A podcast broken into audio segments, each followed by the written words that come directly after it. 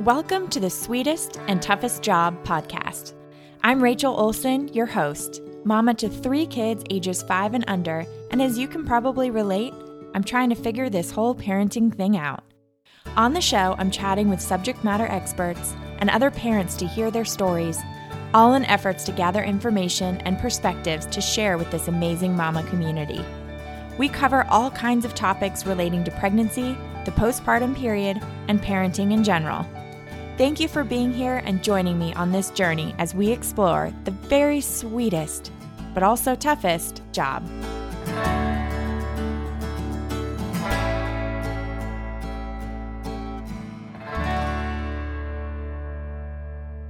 Hi, friends. Thank you so much for being here another week on the Sweetest and Toughest Job podcast. My goal with this podcast is to create a space where we can really share information, where I can have subject matter experts talk on different topics that, you know, I have as a mom am curious about. I always love learning new things in regards to pregnancy, parenting, and the postpartum world. And I really want to create a platform to just share info. The other part of what I love is hearing from other moms hearing other stories about um, journeys to parenthood, how parenthood is, the things that we go through. Because the point is, I think sometimes we can feel so alone as parents in whatever phase we're going through, and we're not. I think there are so many parallels and other parents that can be going through similar things, um, similar tough things, and similar sweet spots, right? So this week I'm joined by Polly Slaw who is a mom of two. She has a background in healthcare administration and is a former lifestyle blogger. She decided to use her past experiences to build her copywriting business and works with entrepreneurs now in health, wellness, and motherhood industries. She lives in Seattle with her husband and her two boys.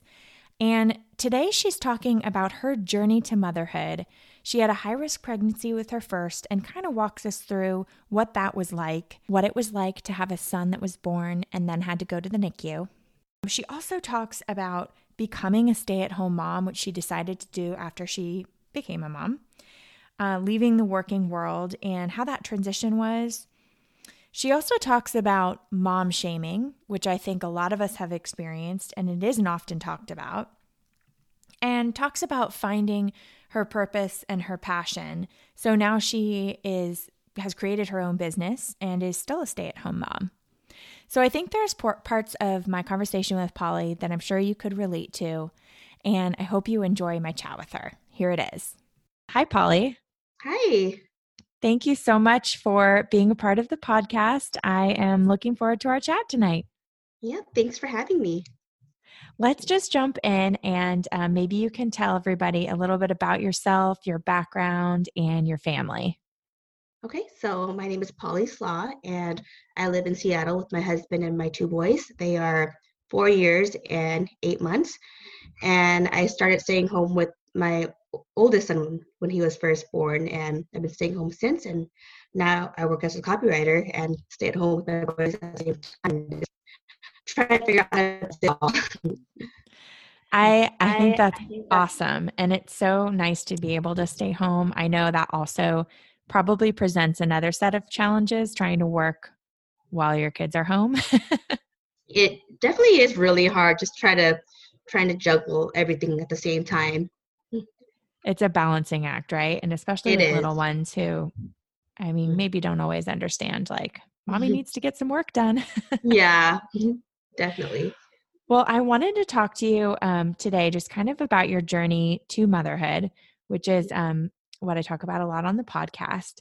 So, when you were pregnant with your first, I know um, there's a story there. So, maybe you can just start at the beginning. Was it a normal pregnancy when you found out you were expecting? Um, so, at first, it was a normal pregnancy. It wasn't until I was maybe around 20 weeks, around halfway, was when I discovered that there was something that was wrong. And so I saw just a regular OB at the time, and she noticed during my appointment that you know I had a, a vessel that was just kind of out of place. So that's when she referred me to a high risk OB just to make sure everything was okay. And it turned out that I had a high risk condition called vasa previa, where the fetal umbilical cord blood vessels are too close to the cervix, and that can, you know, result in a stillborn birth or could terminate my pregnancy. And that was, I'm sorry, 23 weeks? Is that around? I don't remember exactly what week it was, but it was around the midway point, like around 20 weeks or so. Okay. I can't imagine, especially, um, well, any pregnancy, but especially your first pregnancy when it's all new, you know, and yes. you're you don't know what to expect. That must have been a really difficult and really scary appointment. It was, and I had to go back. Um, I think at that point I had to go back every week or every two weeks to keep checking to see if the blood vessel would move. Mm-hmm. But then it's continued to stay in that same spot. So that's when when I was around 35 weeks, no, I'm sorry, 32 weeks, that's when I had to be placed on bed rest. So do they um did they give you any reason why this happens or is it just something that happens? It's something that just happens. It's um not genetics or anything like that. It kind of happens or only happens to about I believe 2 or 3% of women and of course it happened to me. mm-hmm, mm-hmm. Yeah. Um, so it's a very rare condition that not many pregnant women experience. And um I mean, I feel like just sharing this is not to scare anybody that's listening that's pregnant mm-hmm. but um but so many of us have been through through pregnancies now there's there are so many different challenges that we face and um thankfully that we have great care in the US and yes. um you know good hospitals and doctors and it sounds like you had that um so were you working at this point because going to appointments every week has had to have been really difficult I was working, so I had to use my sticker vacation time for all these appointments. So That's not so only did I have to see my regular OB, I saw the um, high risk OB as well. So I had like almost double the amount of appointments to go to. Oh my so gosh. it was a lot. Yeah. And then at 32 weeks, um, when you were put on bed rest, was it really strict bed rest, as in like you, you aren't you're not getting up except going to the bathroom, kind of thing? I was able to get up and move around, but the nurses were very careful and cautious with me. I felt completely normal. I would have never known there was something wrong with me if it wasn't for medical technology. So I was, I mean, this is probably the wrong word, but I was, I was kind of bored when I was on mm-hmm. bed rest because I felt like there was nothing going on. But but nurses would tell me, oh, be careful, don't bend over, don't, you know, do any subtle movements just in case your blood rupture and is connected to the placenta and to the baby, you know, it could terminate my pregnancy. So I had to be extra careful about how I moved and how I was just getting around. So you were admit you were in the hospital at this point. You were yes, not bed rest at home. In, yeah. Mm-hmm. Okay. Um, and that so that has to be incredibly hard. So there you're at 32 weeks, and you're hoping to go all the way, I assume, um, to 40 weeks. But what was kind of their what was kind of the advice or what they were thinking at that point? Um, the plan was so I had a planned C section at 36 weeks because my doctor did not want me to go into labor because that could um, cause my blood vessel to rupture if I had heavy contractions. But then I started bleeding at 35 weeks. So that's when my doctor said, okay, let's just do the C section tonight. Let's not wait just in case you start having heavy contractions because I was having contractions They were very mild. I didn't feel them. So mm-hmm. I didn't know I was having contractions, but according to the monitor, I was. So we decided to have C-section that night, and that's when my son was born. And um, they saw the blood vessel, and thankfully, you know, they were able to work around it, and everything turned out great. And my son is now four, and he's really healthy. Never had any serious health conditions or anything. That's awesome. So, it's so wonderful. Yeah, so he's pretty much a miracle baby. yeah, definitely. Yeah. So, um, an emergency C section, I know, is probably very traumatic because you're not expecting it. It's not planned. Um, mm-hmm. It's all of a sudden happens. Were you able to um, were you able to hold him when he was born? I know he he had to be taken to the NICU. Is that right? I I did. Uh, I was able to hold him. Um, so my memories are very vague, just because it was a C-section and I was mm-hmm. medicated, mm-hmm. so it was a blur. Um, but I think he was taken to the NICU and got all these testings done um, the first night, and then the first. I think the next morning and the next couple of days he was in the room with me, but since he had trouble with his feedings, that's when he had to go to the NICU, and he was in the NICU for a few weeks because Mhm. he was unable to breastfeed and he had trouble drinking from a bottle. I had um not a similar experience in the sense I did not have an emergency C-section, but my son was born at 34 weeks. So, Okay. um, Oh. but he was a little bit. I think you said your son was. How much did he weigh when he was born? He was four pounds seven ounces. Okay, so my son was five pounds nine ounces. Oh, so, um, he was actually pretty big. I know. I kind of pretty big for I 34 think weeks. they got. I think they got 34 weeks wrong, but but they told me he would be there two and a half weeks and he was there two and a half weeks because he needed to learn to eat and i know that is such a slow and painful process when you just want to take your baby home with you yeah, it was because um, so my husband only had two weeks off from work, so I Mhm. was at home by myself and I couldn't drive since I had the C-section. So I had to take the bus to the hospital and I would carry this big bag with like all my pumping supplies and you know extra clothes and everything to meet to the hospital every day and it was just a challenge, you know, because I've never experienced anything like this before. But you know, once you have a baby, you, it's the things you have to do when you know when you have no choice. absolutely absolutely Yeah. i i can relate to all that but i i don't know if you um probably experienced a similar thing it was it was very odd having a baby though when they go to the nicu because they're not roomed in with you so you Yeah. just gave birth but you don't have Mhm. your baby with you and then getting discharged is not so fun either because you're leaving but you're leaving without a baby It was, yeah, it was really weird just leaving by myself. And at home, we had the nursery ready to go, but Mhm. he wasn't there with us. So, yeah, it was pretty difficult. did he um so did he have any other issues except for the feeding or is that mainly what he needed to be in the nicu for Um, it was mostly the feeding and just the weight issues, just because, you know, he was born early and he was pretty tiny. Um, I think by the time he was discharged, he was just a little over five pounds, but Mhm. it took a few weeks to get to that point. Mhm. And I think he had maybe I think he had some temperature, body temperature issues as well. He was in the incubator for maybe one or two two days or so, Mhm. but then that problem was resolved pretty quickly. So it was mostly the feeding issues. It's amazing how what little fighters those babies are when they come out. I mean, they are resilient and they're they're amazing. Yes, yeah. So tell me um when you were finally able to bring him home with you, what was that like? What was bringing him home like?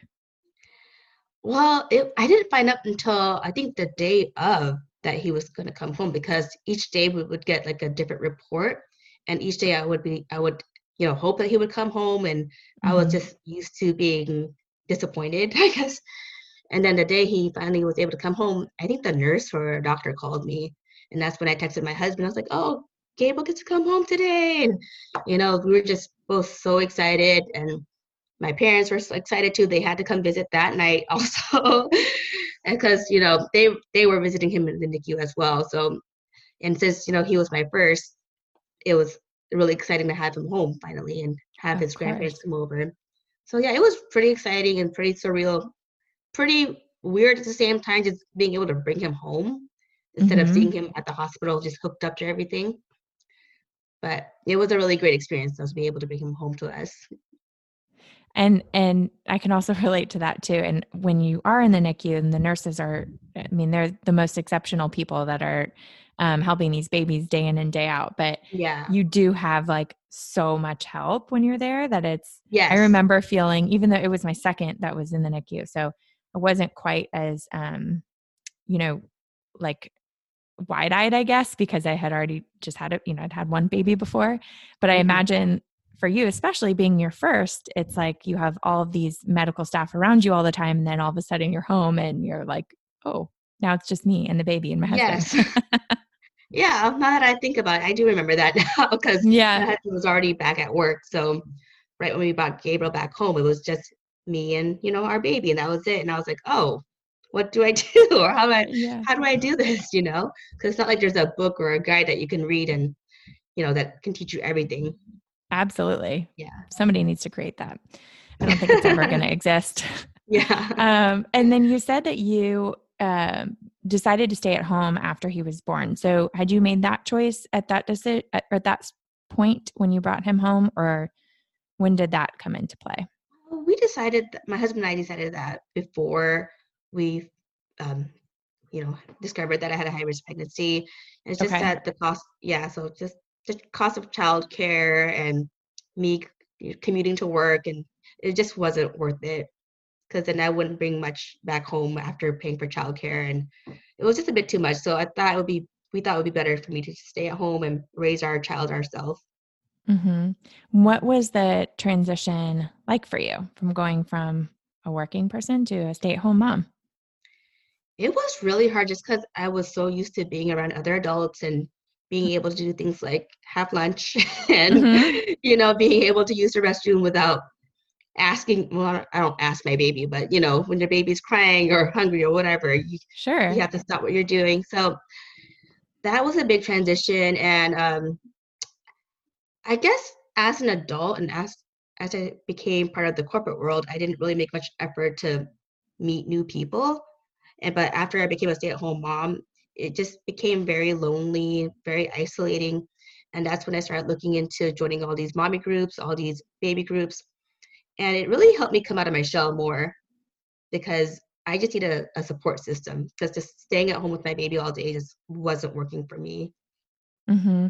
And how did you how did you find things like that? I mean, was it as simple as just Googling or where where did you find those um, kinds of groups? On the local Facebook groups. So there's a lot of mommy meetup groups, and um, you know we would just go meet at the park, go on walks, just stuff like that. And yeah, just nice just to be around other moms and you know just be around other people that can relate and know what it's like to be a stay-at-home mom or just a mom in general. Because some of the moms have you know odd schedules or odd working schedules, but it was nice to have a support system and be around other people besides you know just me and my baby at home.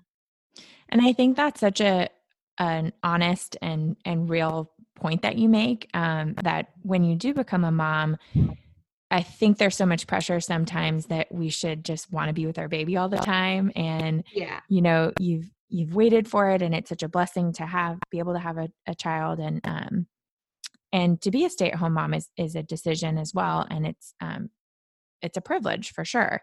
But i yeah. think it's okay to feel like I don't really want to be here all day long with my baby. I need some kind of extra um, socialization, some people around, other things to do. I think that's a very real feeling that a lot of people have. Yeah, it definitely is. Exactly. And I just um, didn't know what it was like until I experienced it on my own. You know?